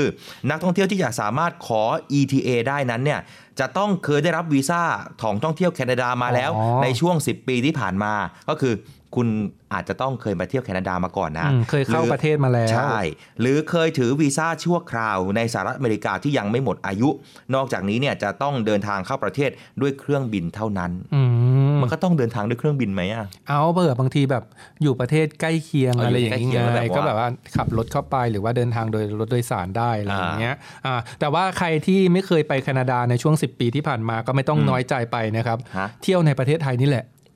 โอ้จริง ๆอะประเทศไทยอะแบบไม่ง่ายนะอืมที่จะเที่ยวให้ครบอะคุณครบหรือยังถามก่อน เอาเอาในเอาแค่ไม่ต้องนับเที่ยวมากก็ได้ เอาแค่การเดินทางอะอืมอืมจะบอกเลยว่า ในประเทศทั้งประเทศเนี่ยเจ็ดสิบหกจังหวัดเนี่ยอืมขาดจังหวัดเดียว คือ บ้านคุณอะอ๋อตราดใช่ไหมที่จังหวัดตราดใช่ไหมใช่เป็นจังหวัดเดียวที่ไม่เคยไปเลยงงเหมือนกันอ่าแต่ถ้าหากว่าคุณแค่ขับรถผ่านแล้วไม่ได้ไปท่องเที่ยวไปสัมผัสความรู้สึก ของในแต่ละจังหวัดก็ถือว่ายังมาไม่ถึงนะ ใช่เออคือด้วยความที่ก่อนหน้านี้เราเป็นนักข่าวอืมก็คือเป็นนักข่าวที่แบบว่า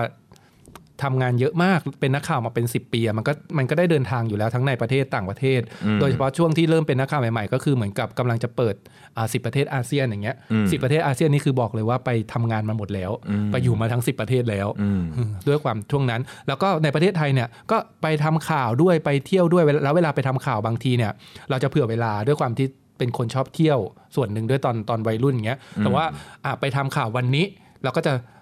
ล่วงหน้าไว้หนึ่งวันอาจจะไปล่วงหน้าก่อนสักวันสองวันเพื่อที่จะแบบไปเที่ยวไปอะไรก่อน หรืออทำข่าววันนี้แล้วก็ขอลาลาต่อเนื่องอีกสักวันสองวันเพื่อที่จะได้เที่ยวต่อเงี้ยมันก็เลยได้เที่ยวในที่ที่แบบเวลาเราไปทำข่าวด้วย แต่ก็งงใจเหมือนกันว่าทำไมจังหวัดตราดยังเป็นจังหวัดเดียวที่ไม่เคยไปแบบจริง ๆ จังๆ ไปเที่ยวเลยจนถึงทุกวันนี้เออต้องลองไป คือพูดถึงเรื่องของการท่องเที่ยวไทยเนี่ยทททเขาก็ออก ออกสโลแกนมาตั้งนานแล้วถ้าเราก็จำคุ้นหูตลอดนะอืมอืมไทยเที่ยวไทยอ่าเออแต่ไทยคนไทยเนี่ยผมเชื่อว่ายังเที่ยวไทยยังไม่ไม่ครบนะใช่ เอาแค่จังหวัดบ้านเกิดตัวเองกันก่อนก็ได้ว่าอืมไปในสถานที่ที่แบบที่มันเป็นขึ้นชื่อของจังหวัดให้ครบ แล้วจากนั้นก็ไปเก็บตามอ่าสถานที่ท่องเที่ยวรองๆ เพราะเอาอ่าจริงๆกับสถานที่ท่องเที่ยวรองๆอะมันก็มีเยอะใช่เออแล้วก็จังหวัดที่เป็นเมืองรองอย่างเงี้ยอืมก็มีสถานที่ท่องเที่ยวสวยๆเยอะ ใช่ เออจังหวัดตราดเคยเกือบ เกือบได้ไป แต่ตอนนั้นเทอืมเทเพื่อนเพราะว่าเหมือนเพื่อนอะไปเที่ยวอะมันมีเกาะอะไรนะเกาะช้างเกาะอ่ากูดอืมเออนั่นแหละเขาเขานัดกันคือตั้งตั้งทริปเลยว่าจะไปอืมเที่ยวที่นี่กันครับเออแล้วทีนี้ด้วยจังหวะที่แบบด้วยงานด้วยด้วยอะไรด้วยด้วยงอนเพื่อนด้วยอืมหลาย ๆ อย่างคือจัดทริปกันแล้ว ก็กะว่าคุยกันตอนแรกว่าเออไปกันเฉพาะเพื่อนมันก็จะแบบสนุกสนานไปเช่ารีสอร์ทอะไรกันเรียบร้อยหมดแล้ววิวสวยเตรียม plan กันหมดแล้วอืมปรากฏว่าเพื่อนหลาย ๆ คนอะ ไปเป็นคู่อืมแล้วด้วยความคนโสดเนี่ยอืมมันก็แบบไม่อยากไปในในกลุ่มที่แบบเป็นสิบคนแล้วเขาไปเป็นคู่หมดอย่างเงี้ยเออไปไปกับแฟนมันเงี้ก็ยดูเงาเงาๆใช่เราก็จะกลายเป็นคนเหงาใช่ซึ่งเราก็รู้สึกว่าเออไม่เอาอะปล่อยเพื่อนไปกับไปกับแฟนไปกับอ่าอะไรอย่างนี้เขาก็จะอยู่กันเป็นคู่ๆอย่างเงี้ยอืมซึ่งถ้าเราไปคนเดียวเราก็จะแบบเหงาอะอ่าใช่ณตอนนั้นนะอ่าแต่พูดถึงแต่ละจังหวัดเนี่ยเขาก็เริ่มมีนโยบายรวมถึงเรียกอะไรมีกิจกรรมในแต่ละพื้นที่นะ อย่างอืมเช่นตาม ตามนโยบายของทางรัฐบาลเนาะเขาก็จะมีการท่องเที่ยวแบบโอท็อปนวัตวิถีอืมการท่องเที่ยวเชิงชุมชนอืมใช่ไหมที่มีให้หมู่บ้านรวมตัวเป็นวิสาหกิจชุมชนเปิดโฮมสเตย์ใช่แล้วก็ไปร่วมกิจกรรมใช่อ่าเหมือนตอนที่เคยเล่าไงที่เคยเล่าว่าไปสุรินทร์แล้วก็อืมอ่าไปเจอคุณยายเขากำลังสาวไหม แล้วก็เขาเอาหนอนไหมให้เราทานนะอันนั้นอะคือมันเป็นไปเราไปเที่ยวด้วยไปทำงานด้วย แล้วรู้ลึกในกิจกรรมเขาเลย ใช่ก็คือเขาอะเป็นหมู่บ้านที่อย่างเงี้ยอืม เป็นวิสาหกิจชุมชน แล้วก็เปิดเป็นโฮมสเตย์ใช่ไหมอืมแล้วแล้วทั้งหมู่บ้านเนี่ยเขาจะจัดเป็นฐานเลยนะอืมสมมติถ้าเราจะไปไปโฮมสเตย์ที่หมู่บ้านเนี้ยเขาก็จะมีแพ็กเกจให้จองว่าโอเค จะมาโฮมสเตย์อย่างเดียวมาพักผ่อนอย่างเดียวหรือว่ามาทำกิจกรรมกับในหมู่บ้านแล้วเขาก็จะจัดเตรียมไว้ ซึ่งตอนนั้นอะเราจองเป็นแบบแพ็กเกจนอนด้วยทำกิจกรรมด้วย เขาก็จัดเส้นทางเลย มีแบบแผนที่มีอะไรว่าโอเคนี่นะเริ่มจากบ้านนี้จุดที่หนึ่งจุดที่สองไปบ้านนี้อย่างเงี้ยก็คือแบบแต่ละบ้านก็จะมีกิจกรรมให้เราทำใช่แบบอะไปบ้านแรกบ้านแรกทำอ่าเครื่องประดับทำเฟอร์นิเจอร์กะลามะพร้าวอะไรเขาก็สอนเราเราอะพอบ้านนี้เสร็จอะไปอีกบ้านหนึ่งนะ เป็นบ้านจักสารก็เดินต่อไปบ้านซึ่งอยู่แบบใกล้ ๆ กันสองสามหลังเงี้ยอะบ้านจักสารเสร็จไปบ้านทำรองเท้าไปบ้าน ปลูกหม่อนเลี้ยงไหมไปบ้านสาวไหมไปบ้านทอผ้าอย่างเงี้ยอืมแล้วก็ก็มาจบที่บ้านที่เราพักโฮมสเตย์เขาก็ชวนเราทำอาหารเย็นทำขนมอะไรเงี้ยใช่ใช่พาเราแต่งตัววิถีท้องถิ่นอย่างเงี้ยอืมคือเรารู้สึกว่าเฮ้ยเที่ยวแบบเนี้ย มันสนุกแล้วมันได้เรียนรู้วิถีชีวิตของของเขาจริงใช่ๆโดยที่เราแบบใช้ระยะเวลาไม่นานฮะโฮมสเตย์บางที่ก็นอนกับเขาเลยนะ ใช่อันนี้นอนกับเขาเลยนนออนนกับเจ้านอนบ้านบ้านเลยนะเขาเลยใช่อ๋อแต่เขาก็จะจัดที่นอนเหมือนเราเป็นแบบเหมือนเราเป็นแขกบ้านแขกเมืองที่แบบดูแลเราดีมากเหมือนแบบอืมเหมือนเราเป็นลูกเป็นหลานที่แบบกลับมาเยี่ยมบ้านอารมณ์ประมาณนั้นเลยฟิลประมาณนั้นเลยใช่ซึ่งรู้สึกดีมากผู้เฒ่าผู้แก่ก็แบบ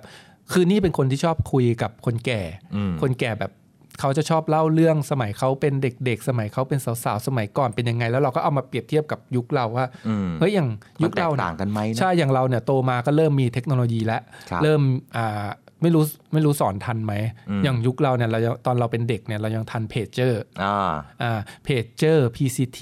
อืมอะไรอย่างเงี้ย ซึ่งแบบจดหมายถามว่าใช้ไหมใช้อืมโทรเลขคือไม่ได้ใช้แล้วแต่มันยังมีอยู่นะยุคเราแต่เราไม่ได้ใช้แล้วอืมเงี้ยอย่างยุคเขายุค คุณยาย คุณตาคุณปู่คุณย่ายุคนั้นเนี่ยเขาไม่มีกิจกรรมอะไรแบบนี้ ไม่มีเกมเล่นอย่างเงี้ยเขาทำอะไรกันเขาก็จะเล่าให้เราฟังว่าเขาเล่นอะไรกันเขาทำอะไรคือมันแบบมันได้เรียนรู้อะใช่ฮะก็ที่เรามาบอกเนี่ยคืออยากให้ทุกท่านเนี่ยลองมาท่องเที่ยวเมืองไทยกันเนาะอืมก็บอกว่าแต่ละพื้นที่เนี่ยเขามีเสน่ห์อืมมีเอกลักษณ์มีอัตลักษณ์เป็นของตัวเองก็ลองดูนะฮะวันหยุด พักผ่อนของท่านเนี่ยลองเลือกที่จะหาโฮมสเตย์ในแต่ละพื้นที่วิสาหกิจชุมชนเข้าไปสนับสนุนเนาะคนไทยเที่ยวไทยเงินทองไม่รั่วไหลนะอืมแต่อยากจะไปเที่ยวแคนาดาก็ไปได้อย่างที่เราบอกอ่าใช่ก็คือวีซ่าฟรีตอนนี้วีซ่าแบบไม่ต้องนั้น แต่แต่ว่าตต้ออนงนี้มีหาเงินก่อน หาเงินไปเที่ยวมาดูอีกหนึ่งเรื่องนะครับ เป็นครับ สถานกงสุลใหญ่นะเมืองดูไบเนี่ยเขาก็แจ้งเตือนนะครับว่าคนไทยที่จะเดินทางไปทำงานใน UAE เนี่ยอย่าหลงเชื่อโฆษณานะ เพราะว่าอาจจะถูกหลอกได้ครับโดยสถานกงสุลใหญ่นะเมืองดูไบครับเขาแจ้งเตือนมายังคนไทยที่จะเดินทางไปทำงานในสหรัฐอาหรับเอมิเรตส์หรือว่า UAE นั่นเองครับครับที่อาจหางานจากสื่อสังคมออนไลน์ เขาบอกว่าอย่าไปหลงเชื่อโฆษณารับสมัครงานนะที่จะให้ค่าตอบแทนสูงในระยะเวลาอันสั้น หรือผู้ที่โฆษณาเนี่ยมักจะออกค่าตั๋วเครื่องบินแล้วก็ค่าวีซ่าให้ก่อน แต่ว่าผู้เดินทางต้องมาชำระหนี้ในภายหลัง ซึ่งก็มักจะเป็นจำนวนที่สูงกว่าความเป็นจริงที่บอกไว้ในตอนแรกครับเมื่อเดินทางมาถึง UAE ก็มักจะมีคนมารับตัวไปยังร้านที่ผิดกฎหมาย ลักลอบขายบริการทางเพศนี่เนี่ยเหมือนไงที่สอนเคยบอกอะว่าอืมเคยดูคลิปเคยดูข่าวใช่ไหมใช่ใช่ที่หลอกไปอย่างเงี้ยอารมณ์ครับประมาณนั้นเลย ผู้เดินทางมักจะถูกยึดหนังสือเดินทางนี่ไงเหมือนเลยเหมือนเลยนะใช่อืมหลายรายถูกกักขังหน่วงเหนียว ส่วนวีซ่าที่ผู้จัดหาให้มักเป็นวีซ่าท่องเที่ยว ซึ่งการทำงานโดยวีซ่าท่องเที่ยวเนี่ยมันผิดกฎหมายครับมีโทษปรับสูงถึงโหห้าหมื่นดีแรมเลยนะครับหรือว่าประมาณโอ้โหแปลเป็นเป็นเงินไทยเกือบห้าแสนเลยอะ4 7 3 0 0 0เออเกือบห้าแสนเลยทีเดียว แถมยังโดนจำคุกด้วย แล้วก็อาจถูกในประเทศ ไม่ให้กลับเข้าสู่ UAE อีกด้วย โอ้โหคำแรงนะอืมในประเทศเลยนะ คือไม่สามารถเข้ามาในเมืองเขาอีกได้อีกนะอืมฮะหากถูกจับและถูกดำเนินคดีตามกฎหมาย UAE เนี่ยสถานกงศูนย์ใหญ่อืมจะไม่สามารถก้าวไก่ายกระบวนการกฎหมายของ UAE ได้นะอืมรวมถึงจะไม่ได้รับการคุ้มครองใดๆตามกฎหมายแรงงานด้วย ก็คือถ้าหากว่าถูกจับแล้วเนี่ยแหมไปฟ้องสถานกงศูนช่วยหน่อยช่วยเงี้ยหน่อย ช่วยไม่ได้เขาไม่ช่วยนะไม่ใช่ไม่ช่วยเขาทำอะไรไม่ได้ เพราะว่าเขาไม่สามารถที่จะไปก้าวไก่การทำงานของของเมืองนั้นของ หน่วยงานราชการนั้นได้ ใช่อืมแสดงว่ากฎหมายเขาร้ายแรงมากเลยนะ ใช่ ก็คือเขาสแรงถานกงศูนย์มากอาจจะทำได้แค่รับรู้อืมแล้วก็รอช่วยช่วยช่วยเหลือได้ในสิ่งที่พอช่วยได้ เพราะคุณฮะถือว่าคุณทำผิดกฎหมายอะเออเขามีข้อปฏิบัติมาด้วยนะครับ ก่อนที่คุณผู้ฟังจะตัดสินใจไปทำงานเนี่ย สิ่งสำคัญก็คือ ควรตรวจสอบการโฆษณารับสมัครงานอืมว่าบุคคลบริษัทดังกล่าวนั้นเนี่ย เป็นผู้รับอนุญาตจัดหางาน แล้วก็ได้รับอนุญาตการโฆษณาจัดหางาน ตามระเบียบของกระทรวงแรงงานว่าด้วยการโฆษณาจัดหางานหรือไม่อืมแล้วก็ศึกษาข้อมูลการทำงานในต่างประเทศ อย่างถูกต้องตามกฎหมายด้วยนะครับ ก็คือตอนนี้เนี่ยถ้าหากว่าจะไปทำงานต่างประเทศอะแน่นอนอืมต้องมีตราสัญลักษณ์ของเออกระทรวงแรงงานห้อยท้ายไว้ด้วยนะอืมหรือว่าถ้าหากว่าเอาให้ดีเลย ไม่อยากให้ถูกหลอกเนี่ยโทรไปที่เช็ค กระทรวงแรงงานเลย ใช่เช็คก่อนใช่เพราะว่าว่ามันเอาเอาแค่ว่ามีดูการขึ้นทะเบียนหรือเปล่า ดูโฆษณาแล้วมีตราสัญลักษณ์อะมันมันไม่ชัวร์นะบางทีอะเพราะว่าอืมมิจฉาชีพอะมันทำได้ทุกอย่างทุกวันเนี้ยเออปลอมเอกสารปลอมแปลงตราสัญลักษณ์โอ้โหคือแบบเห็นเยอะมากอืมซึ่งนี่เคยทำสกู๊ปเคยทำข่าวแนวแนวๆนี้อืมแล้วก็ลอง search ดูอย่างเงี้ยบางทีขึ้นโฆษณามามีครบทุกตราเลยหน่วยงานราชการเนี่ยอืมแปะเอาไว้หมดเลยอืมเออแล้วมันทำให้รู้สึกว่าเฮ้ยมันดูน่าเชื่อถือนะอืมแต่จริงๆอะควรจะเช็คก่อนใช่ไหม recheck ให้แน่นอนตรวจสอบให้แน่ใจนะครับคือเดี๋ยวนี้การทำงานในต่างประเทศทุกที่เนี่ยเขาจะมีการลงทะเบียนนะอืมไม่ใช่อยู่ดีจะเปิดปุ๊บแล้วก็ให้มาสมัครได้เลยนะ ทุกคนใช่ต้องลงทะเบียนก่อน และทุกคนที่มาลงทะเบียนทุกคนจะต้องมีรายชื่อที่กรมจัดการจัดหางานด้วยเวลาตรวจสอบไงเจ็บไข้ได้ป่วย หรือบางท่านสูญเสียชีวิตต่างประเทศก็มีอืมนะเราจะได้มีการเอ่อเขาเรียกอะไรนำกลับมาบ้านให้อืมถูกต้องอะนะอืมหรือว่านี่ไง ที่เราเคยนำเสนอข่าวไปว่ากระทรวงแรงงานเนี่ยเขามีการจัดงานที่เป็น Job Expo อะอืมที่ไบเทคบางนานี่วันนี้วันที่ 8เริ่มวันแรก วันนี้เริ่มแล้วใช่ไหมใช่ เริ่มวันแรกไปไปไปที่นั่นดีกว่าครับที่บอกว่ามีงานจากต่างประเทศเนี่ยมากกว่า 50,000 อัตราเนี่ยอืมไปหาที่นั่นไปลองไปกรอกไปสมัครที่นั่นไปยื่นไปสมัครหรือไปเรียบๆเคียงๆดูที่นั่นน่าจะมั่นใจได้มากกว่าเอา วันในนี้สื่อออนไลน์ Job Expo ใช่ไหมใช่วันที่อ๋อวันที่8เนี่ยเริ่มวันแรกแล้ว เริ่มแล้วเริ่มแล้วใช่นะฮะ แล้วก็รู้สึกว่ามีอัตราการว่างงานกว่า 5 0 0แสนอัตรานะอืมก็ลองไปดูกันได้ใช่อะมาดูกันหน่อยพูดถึงผ้าป่าในเวลาใครเอาซองผ้าป่ามานี่ชอบไหมเขาไม่ค่อยให้อยู่แล้ว เพราะว่าเขารู้ถ้าถ้าอ๋อหมายถึงว่าถ้าเป็นคนที่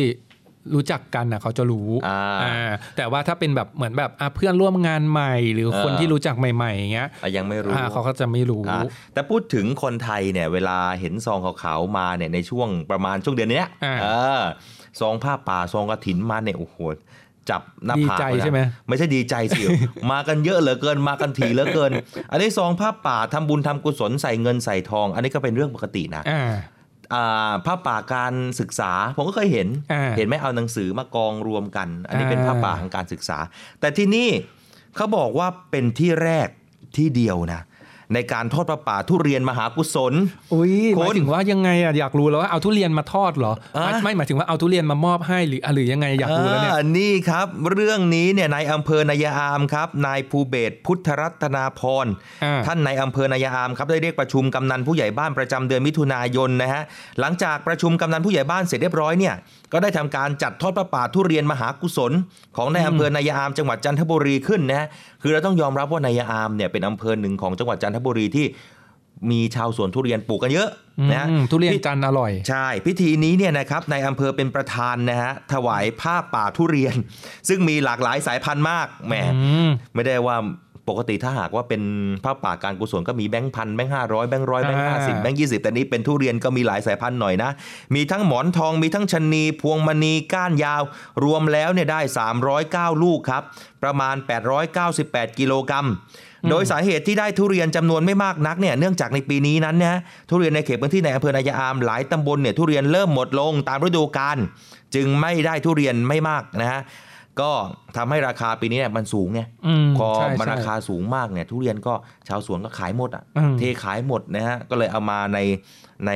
เขาเรียกอะไรผ้าป่าในครั้งเนี้ยน้อยนะฮะอืมก็มีพิธีด้วยนะ มีพิธีการสงฆ์นะครับ ได้อนุโมทนาแล้วก็มอบคืนให้กับทางอำเภอด้วยเพื่อนำไปช่วยเหลือผู้ด้อยโอกาส ผู้ป่วยติดเตียง หรือว่าเหตุเพศภัยต่าง ๆ ที่เกิดขึ้นในยายอามเนื่องจากงบประมาณของในอำเภอนายายอามนั้น ไม่เพียงพอต่อการช่วยเหลือผู้ประสบภัย แล้วก็ผู้ด้อยโอกาสนะครับก็เลยจัดจัด การทำทอดผ้าป่าแบบนี้ขึ้นใช่นะครับ ซึ่งหลังจากนั้นเนี่ยเมื่อทำมอบทุเรียนจำนวน898 กิโลกรัมคืนมาแล้วเนี่ยเขาก็เลยมีการจัดประมูลไงเอออ๋อเอาเงินตรงจากการประมูลนี่แหละมาอืมมาได้จัดการประมูลทุเรียนทั้งหมดเนี่ยเริ่มต้นที่ราคา โอ้โห ตกใจมากอืม70,000 บาท โอ้โหโห หมายถึงว่า 70,000 บาทต่อลูกเหรอ 70,000 บาทต่อทั้งหมด น่าจะทั้งหมดเออเอาเอาโอเคคุ้มคุ้มคุ้มเออแปดแปด แปดร้อยเก้าสิบแปดกิโลเจ็ดหมื่นบาทเออก็คุ้มอยู่ไหวอยู่ไหวอยู่อ่าโดยมีผู้เข้าร่วมประมูลเนี่ยสามคนด้วยกันนะครับอ่าก็มีผู้ใหญ่บ้านหนึ่งฤทัยเจนจัดการนายอภิรมย์ปุยาเม แล้วก็นายพนอพินิจกิจโดยนะครับครับโดยราคาที่ผู้ประมูลชนะเลิศนั้นอยู่ที่ 88,000 บาทครับ ได้แก่ผู้ใหญ่บ้านนะครับหนึ่งฤทัยเจนจัดการ เป็นผู้ใหญ่บ้านหมู่ที่ 2ตำบลสนามชัย แล้วก็ยังทำธุรกิจรับซื้อทุเรียนอีกด้วย โดยทุเรียนที่ประมูลได้เนี่ยผู้ใหญ่บ้านเขาบอกว่าจะนำไปขายให้กับลุงรับสิทธิ์ทุเรียนครับเออโดยก่อนหน้านี้เนี่ยนะครับทางอำเภอนายายอามเนี่ยได้จัดให้มีการทอดผ้าป่าทุเรียนแบบนี้มาหลายครั้งแล้วนะอืมก็คงอาจจะทำเป็นกับเป็นประจำทุกปีอะอืมแล้วจะให้ผู้ใหญ่กำนันในทุเรียนเนี่ยนำทุเรียนเนี่ยฮะ ของหมู่บ้านตัวเองอะมาคนละห้าลูกอืมเพื่อนำมาทอดผ้าป่าเพื่อหารายได้นะครับอืมมอบไว้ช่วยเหลือประชาชนในหมู่บ้านนะฮะก็ก็ถือว่าดีนะอืมก็อาจจะเป็นข่าวที่ดูแปลกไปสักหน่อยแต่ก็คงจะไม่ได้แปลกมากเพราะว่าเรื่องทั้งหมดเนี่ยเป็นเรื่องที่ดีแล้วก็ดีส่งผลใช่ทั้งนั้นเลยนะฮะอ่าเนี่ยพูดถึงข่าวทุเรียนมาหลายวันแล้วเนี่ยรู้สึกว่าอยากอยากทานทุเรียนอยากกินทุเรียนเลยอะ่ะอ่าแต่ด้วยราคา มันก็ทำให้คิดหนักอยู่เหมือนกันเพราะว่า ราคาทุเรียนสูงมากครับคือแล้วคือเป็นคนที่ถ้าถ้าจะกินแล้วเนี่ยมันต้องกินเต็มที่อะ่ะอืมคือจะไม่เป็นคนไม่เคยซื้อทุเรียนเป็นแพ็คเลยนะอืมเพราะเป็นแพ็คบางทีมัมันนได้ได้แกะแค่ขายมาเหรอเอออืมันได้แค่ภูสองภูอย่างเงี้ยอ่าแล้วเรารู้สึกว่า มันไม่ฟินมันไม่ถึงอืมเคยกินทุเรียน อันนี้เป็นตัวอย่างที่ไม่ดีนะครับ คุณผู้ฟังทั้งหลาย เคยกินทุเรียนจนป่วยอะ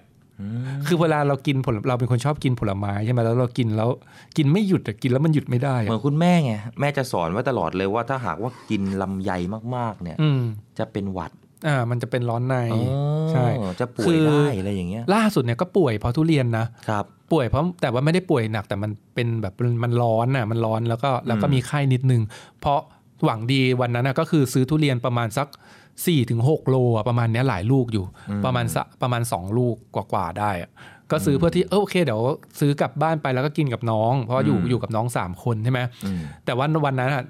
ก็เป็นข่าวสวยที่น้องอะดันเลิกงานช้าอืมเราก็นั่งทานไปเรื่อยอืมๆดูทีวีดูซีรีส์ไปด้วยทำไปด้วยรู้ตัวอีกทีคือ หมดจ้ะหกโลอะทั้งลูกเลยเหรอ ไม่ทั้งลูกสองลูกอะโอ้โหเออหกโลก็คือกินทานไปเรื่อยๆแล้วก็เอ้าหมดเฉยเลย แล้วน้องพอน้องเข้าบ้านมาน้องก็ได้กลิ่นทุเรียนน้องก็ถามว่าเออไหนส่วนของน้องอะไรอย่างเงี้ยแล้วบอกว่าเผลอกินหมดไปแล้ว แล้วพอเช้ามาก็คือ ตุยจ้ะป่วยเลย ป่วยเลย เพราะว่ากินเยอะเกินอันนี้คือไม่ดีนะไม่ดีอย่าอย่านี่เอาถ้าเป็นหาแบกบว่าอย่างอยู่คนเดียวเนี่ยบางครั้งอันตรายมากภูคุ้มกันเรามันไม่เหมือนกันนะคนเราอะใช่นี่ถึงได้บอกไงว่านี่เป็นคนที่ผิดปกติอย่างหนึ่งนะเนี่ยอืมเคยเล่าให้สอนฟังว่า เป็นคนที่ร่างกายค่อนข้างจะแข็งแรง แต่ไม่สามารถต้านกรรมฐานจากทุเรียนจำนวน 6 โลได้นะจ๊ะแต่ก็ไม่ได้เป็นอะไรมากก็แค่แบบเออตัวร้อนแล้วก็เป็นไข้นิดเดียวแล้วแล้วครึ่งวันก็หาย ทุเรียนเป็นอาหารอร่อยนะอร่อยแต่ทุกอย่างมันก็มีความพิษ อืมคือของมันในตัวอะไรก็ตามอะมากไปมันไม่ดีทั้งนั้นแหละ ใช่อืใช่มเราเห็นบ่อยนะที่อืมเห็นข่าวว่าเรากินทุเรียนแล้วน็อกเราเราน็อกอืมมันร้อนมากเกินนะอืมนะนี่ชอบกินทุเรียนไหมสอนชอบกินทุเรียนไหมเมื่อก่อนนะไม่ค่อยชอบเท่าไหร่แต่ปัจจุบันนี่ก็เออเริ่มเริ่มทานได้อ่าพูดถึงทุเรียนผ่านพ้นไปคุณอัยราอืมนะเกษตรกรเขาก็ยังยังสนับสนุนเรื่องของการส่งเสริมอีกนะอืมอืมคือนอกจากปลูกทุเรียนแล้วมันมันสามารถขายมีรายได้ได้แล้วเนี่ย แต่ว่ามันยังมีเรื่องอื่นมีต้นไม้อื่น ๆ ที่สามารถปลูกแล้วก็สร้างรายได้ได้เหมือนกันนะครับ โดยกรมส่งเสริมการเกษตรเนี่ยเขาได้มีการส่งเสริมการปลูกไม้ยืนต้นอืมแล้วก็ไม้มีค่าเพื่อเป็นการเพิ่มพื้นที่สีเขียว รวมถึงสามารถสร้างเงินออมได้ด้วยนะครับ เรื่องนี้ครับนายเข้มแข็งยุติธรรมดำรงนะครับอธิบดีกรมส่งเสริมการเกษตรเนี่ยเขาบอกว่ากรมส่งเสริมการเกษตรเขามีการดำเนินการส่งเสริมเกษตรกรรมยั่งยืนในรูปแบบต่างๆ หลายแบบเลยทีเดียว โดยเฉพาะในพื้นที่เกษตรกรรมทั่วประเทศอย่างต่อเนื่องครับ ทั้งการทำเกษตรทฤษฎีใหม่ เกษตรแบบผสมผสานในพื้นที่ที่ไม่เหมาะสม และการส่งเสริมการปลูกไม้ยืนต้น ไม้มีค่าในพื้นที่เกษตรกรรม เพื่อให้เกิดการพัฒนาภาคการเกษตรที่สมดุลแล้วก็ยั่งยืน ทั้งในมิติของเศรษฐกิจ สังคม และสิ่งแวดล้อม โดยเป็นแหล่งที่สามารถดูดซับคาร์บอนได้ แล้วก็รองรับการเปลี่ยนแปลงของสภาพภูมิอากาศในปี2566 นะครับได้มีการดำเนินโครงการต้นกล้าสารฝัน ปันลักษณ์สู่ลูกหลาน ตามนโยบายของกระทรวงเกษตรและสหกรณ์โดยมอบหมายให้ศูนย์ปฏิบัติการในสังกัดจำนวนทั้งสิ้น 14 แห่งเนี่ยร่วมกันผลิตพันธุ์พืชเศรษฐกิจ เพื่อสนับสนุนให้แก่เกษตรกรทำการเกษตรแบบผสมผสานตามระบบเกษตรกรรมยั่งยืน โดยได้มีการประสานความร่วมมือนะครับการสนับสนุนพันธุ์กล้า ไม้มีค่าจากกรมป่าไม้ด้วย ซึ่งก็ได้รับความร่วมมือเป็นอย่างดีครับ เน้นเป้าหมายเกษตรกรที่ร่วมปลูกพืชจากโครงการปรับเปลี่ยนพื้นที่ทำการเกษตร ไม่เหมาะสม เกษตรกรต้นแบบโครงการศูนย์เรียนรู้ การเพิ่มประสิทธิภาพ การผลิตสินค้า การเกษตร แล้วก็สมาชิกรวมทั้งสิ้นตอนนี้นะครับมีจำนวน 27,537 รายทั่วประเทศแล้วล่ะครับ ใช่ครับ นอกจากนี้เนี่ยยังได้กำหนดให้ไม้ยืนต้นที่มีมูลค่าทางเศรษฐกิจเนี่ยเป็นทรัพย์สินประเภทหนึ่งนะที่สามารถนำมาเป็นหลักประกันขอสินเชื่อจากสถาบันการเงินได้อืมส่งผลให้มูลค่าทรัพย์สินที่ดินของเกษตรกรเนี่ยเพิ่มสูงขึ้นนะครับทำให้เพิ่มโอกาสเข้าถึงแหล่งทุนแก่เกษตรกรผู้ปลูกต้นไม้ด้วย ซึ่งในอนาคตนะครับเกษตรกรก็ยังสามารถ ขายคาร์บอนเครดิตอืมจากต้นไม้ที่ปลูกได้ด้วยนะฮะสร้างรายได้เพิ่มขึ้น กรมส่งเสริมการเกษตรก็ได้สร้างความร่วมมือกับหน่วยงานที่เกี่ยวข้องนะฮะเพื่อให้เกษตรกรเนี่ยเกิดความเชื่อมั่น แล้วก็เข้าใจถึงประโยชน์ของการปลูกไม้ยืนต้นให้มีค่าสำหรับในช่วงเดือนพฤษภาคมถึงเดือนมิถุนายนนี้นะฮะก็คือเดือนนี้เนี่ยจะได้กำหนดแผนส่งมอบพันธุ์ไม้มีค่า ไม้ผล ไม้ยืนต้นเศรษฐกิจ แล้วก็พืชผักอาหารโดยประสานงานขอรับพันธุ์กล้า ไม่มีค่าใช้จ่ายนะฮะที่สังกัดของกรมป่าไม้ เพื่อมอบให้แก่เกษตรกรที่เข้าร่วมโครงการได้นำไปปลูกในพื้นที่ของตนเองอีกด้วยนะครับครับหลายคนเนี่ยอาจจะเคยได้ยินอย่างคุณสอนเคยได้ยินคำว่าขายคาร์บอนเครดิตเนี่ยเออรู้ไหมว่ามันขายยังไง เอาจริงๆนะยังไม่รู้ยังไม่ทราบเลย อันนี้เป็นคำแรกเลยที่เคยได้ยินอ่าผมเชื่อคุณผู้ฟังหลายคนก็ใช่สงก็สัอายจจะสงสัยเหมือนกันกันทีนี้เดี๋ยวผมอะผมก็ไม่ได้มีความรู้ในเรื่องนี้แบบละเอียดมาก แต่พอจะอืมรู้คร่าวๆนะครับครับ ก็คือว่าการขายคาร์บอนเครดิตเนี่ยอ่าถ้าอย่างในไทยเนี่ยเขามีการกำหนดไว้ว่าถ้าสมมติว่าอ่า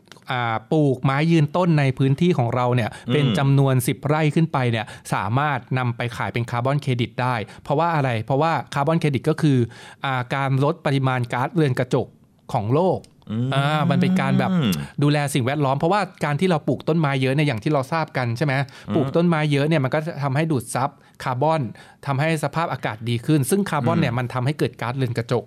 อ่ามันก็ทำให้โลกร้อนอะไรต่างๆนานาเหมือนที่เราเรียนมาตอนเด็กๆ แต่ถ้าเราปลูกไม้ยืนต้นไว้สิบไร่ขึ้นไปเนี่ยเราสามารถเอาปริมาณตรงเนี้ยกี่ไร่กี่ไร่ก็ว่าไปกี่ต้น สามารถดูดซับคาร์บอนได้อ่าขออภัยครับได้เท่าไหร่เนี่ยก็สามารถนำไปขายให้กับโรงงานอุตสาหกรรมโอ้เพราะโรงงานอุตสาหกรรมเนี่ยถือว่าเป็นโรงงานที่อ่า สร้างมลพิษอืมใช่ไหมเขาก็จะต้องมาซื้อคาร์บอนเครดิตเนี่ยจากเกษตรกรอืมต่างๆ ที่ปลูกไม้ยืนต้นเพื่อเอาไปเป็นสัดส่วนต่างในการที่เขาสร้างมลพิษต่อโลกโอ้อ่าเขาก็จะเอาเงินตรงเนี้ยมาจ่าย แล้วก็ถ้าเกิดว่ายิ่งโรงงานไหนสร้างมลพิษเยอะ แล้วก็ไม่ได้มีการซื้อคาร์บอนเครดิตจากเกษตรกรเนี่ยก็จะต้องเสียภาษีมากขึ้นอ่าเขาก็จะเลยต้องมาซื้อเนี่ยอะพื้นที่คุณปลูก มามายืนต้นไว้20 ไร่ 30 ไร่ร้อยไร่อ่าโรงงานก็มาซื้อไป เพื่อที่จะเอาไปลดภาษีเป็นแล้วความรู้ใหม่นะใช่เกษตรกรก็ได้รายได้จากการที่โรงงานอุตสาหกรรมเหล่านี้มาซื้อคาร์บอนเครดิตอ๋ออาเป็นความรู้ใหม่จริงๆเลยฮะนี่อืมเป็นเรื่องที่ดีมากๆเลยนะที่ส่งเสริมเกษตรกรนะฮะครับอะเดี๋ยวผมทิ้งท้ายกันไปหน่อย ทัพเรือภาคที่หนึ่งนะครับโดยพลเรือโทพิชัยล้อชูสกุล ท่านผู้บังคับผู้บัญชาการทัพเรือภาคที่หนึ่งนะเขานำออกกำลังกายด้วยการเดินวิ่งมุ่งสู่ระยะทาง 3 0 0แสนไมล์ทะเล คุณรู้ไหม3 0 0แสนไมล์ทะเลเท่ากับเท่าไหร่โอ้วันนี้ต้องให้ทหารเรือตอบเลยครับ เอาแค่นี้ก่อนเออ1ไมล์ทะเลเนี่ยนะฮะประมาณ 1.8 กิโล ใช่3 0 0แสนไมล์กิโลกรัมเหรอ กิโลเมตรเดี๋ยวเออสามแสนไมล์ทะเลก็สามแสนกว่าเกือบสี่แสนนะคุณโอ้เออเขาใช้ระยะเวลาเป็นแค่ 300 วันนะเขารวมใจเลยอันนี้สิ่งที่ดีมากเลยของทัพเรือภาคที่หนึ่งนะฮะก็ขอชื่นชมด้วยนะฮะจากท่านผู้บัญชาการทัพเรือภาคหนึ่งแล้วก็กำลังพลทัพเรือภาคหนึ่งแข็งแรงอย่างแน่นอนนะครับ แล้วก็อีกหนึ่งเรื่องนี่ผมได้สัมภาษณ์ด้วยนะกับเอ่อข้าราชการทหารเรือหญิงท่านหนึ่งอืมเรือเอกหญิง ดร สุธิยาภูลเอียดนะฮะเขาได้รับรางวัลพระราชทาน จากการแต่ง ประกวดหนังสือสอนพระพุทธศาสนาแก่เด็กเนื่องในวันวิสาขบูชา ซึ่งเรื่องนี้เขาใช้หัวข้อว่าคบคนให้ดูหน้าอืมเออ คุณรู้ไหมว่าคบคนให้ดูหน้าจะเป็นยังไงนะอ่าจะมีเอ่อเขาเรียกว่ามีคติสอนใจกับเรายังไงติดตามได้นะครับ ผ่านทางเพจ Facebook ของกองทัพเรือก็มีการสัมภาษณ์ไปนที่เรียบร้อยแล้วฝากทุกท่านติดตามรับชมด้วยนะครับอ่าอะส่วนวันนี้ครับโห แน่นมากแน่นจริงเปี๊ยะแน่นเลยแบบสุดๆ แบบแน่นแบบกางเกงรัดติ้วไม่ใช่น้ำหนักเรานะ แต่เป็นข่าวสาข่าวรเนื้อหาสาระเออเรื่องดีๆ ประเทศไทยยามเช้าครับแต่ว่าน่าเสียดายครับ วันนี้หมดเวลาลงแล้วนะครับอืมมาพบกันใหม่ในวันพรุ่งนี้ หรือว่าใครที่ฟังตอนเช้าแล้วคิดถึงอยากจะฟังซ้ำเนี่ยอ่าไปรอฟังตอนเย็นกับเครือข่ายสทรทั่วประเทศได้อีกครั้งเวลา 18นาฬิกาเป็นต้นไป ส่วนวันนี้ผมสองคนครับอัยราอันราวีครับครับและอดิศรจันทรวัฒน์ครับเราต้องสองคนลาไปก่อนครับครับ สวัสดีครับ สวัสดีครับ องทัพเรือได้จัดตั้งศูนย์ประสานราชการใสสะอาดกองทัพเรือ เพื่อเป็นศูนย์กลางในการป้องกันการทุจริตคอร์รัปชันการประพฤติมิชอบ การร้องเรียนในส่วนที่เกี่ยวข้องกับกองทัพเรือ หากผู้ใดพบเห็นการปฏิบัติดังกล่าว สามารถแจ้งเบาะแสหรือร้องเรียนได้ที่ ศูนย์รับเรื่องราวร้องทุกกองทัพเรือ หมายเลขโทรศัพท์ 0 2 4 7 5 4 7 8 9 หรือที่ www. ร้องทุก navy mi th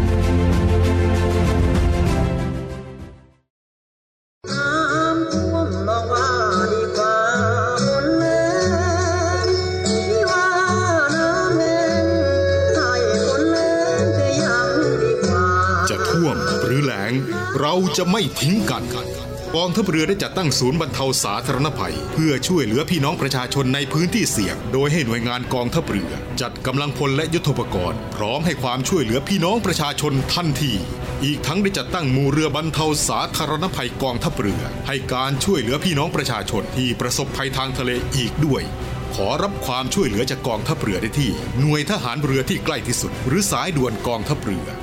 1696 สายด่วนกองทัพเรือ 1696 ได้ตลอด 24 ชั่วโมง ยามสงบเตรียมรบไว้พร้อมสับ เพื่อจะรับปริปูมิรู้ขาม พร้อมช่วยรัฐพัฒนาทุกเขตขามบรรเทาความเดือดร้อนให้ผ่อนเบาเรือเชือ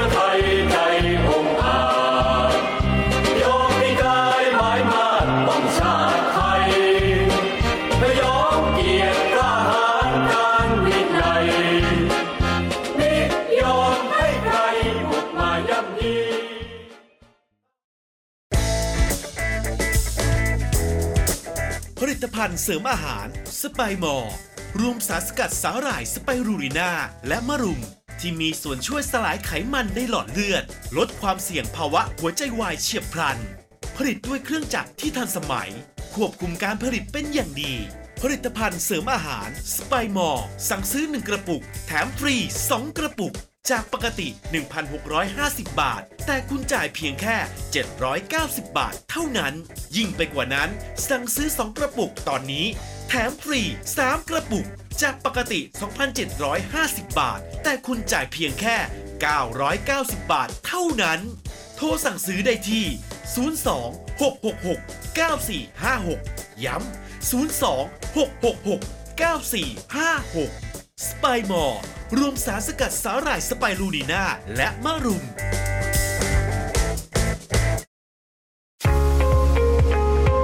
พบกับอีกหนึ่งช่องทางในการติดตามรับฟังสถานีวิทยุในเครือข่ายเสียงจากทหารเรือทั้ง 15 สถานี 21 ความถี่ ผ่านแอปพลิเคชันเสียงจากทหารเรือในโทรศัพท์มือถือระบบ Android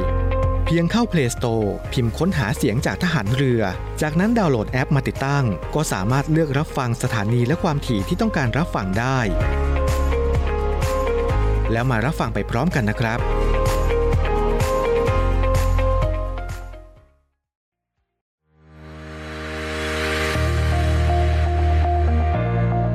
The Trusted Navy ขอเชิญร่วมติดตามข่าวสาร ภารกิจ และเรื่องราวที่น่าสนใจของกองทัพเรือ ผ่านช่องทาง YouTube ของกองทัพเรือด้วยการกดไลค์ กดติดตาม YouTube Channel กองทัพเรือ Royal Thai Navy Official Channel มาอัปเดตข่าวสารและร่วมเป็นส่วนหนึ่งของกองทัพเรือที่ประชาชนเชื่อมั่นและภาคภูมิใจ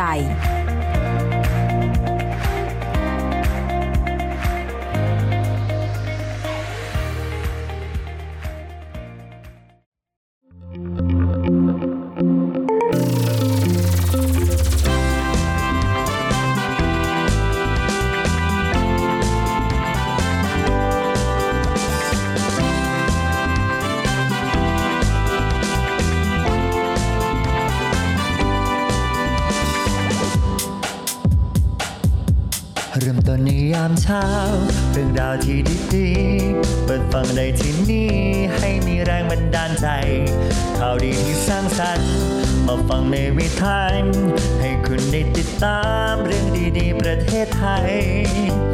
มีเรื่องราวดีๆ ในทุกวัน ให้ได้ฟังมีรอยยิ้มในทุกเช้า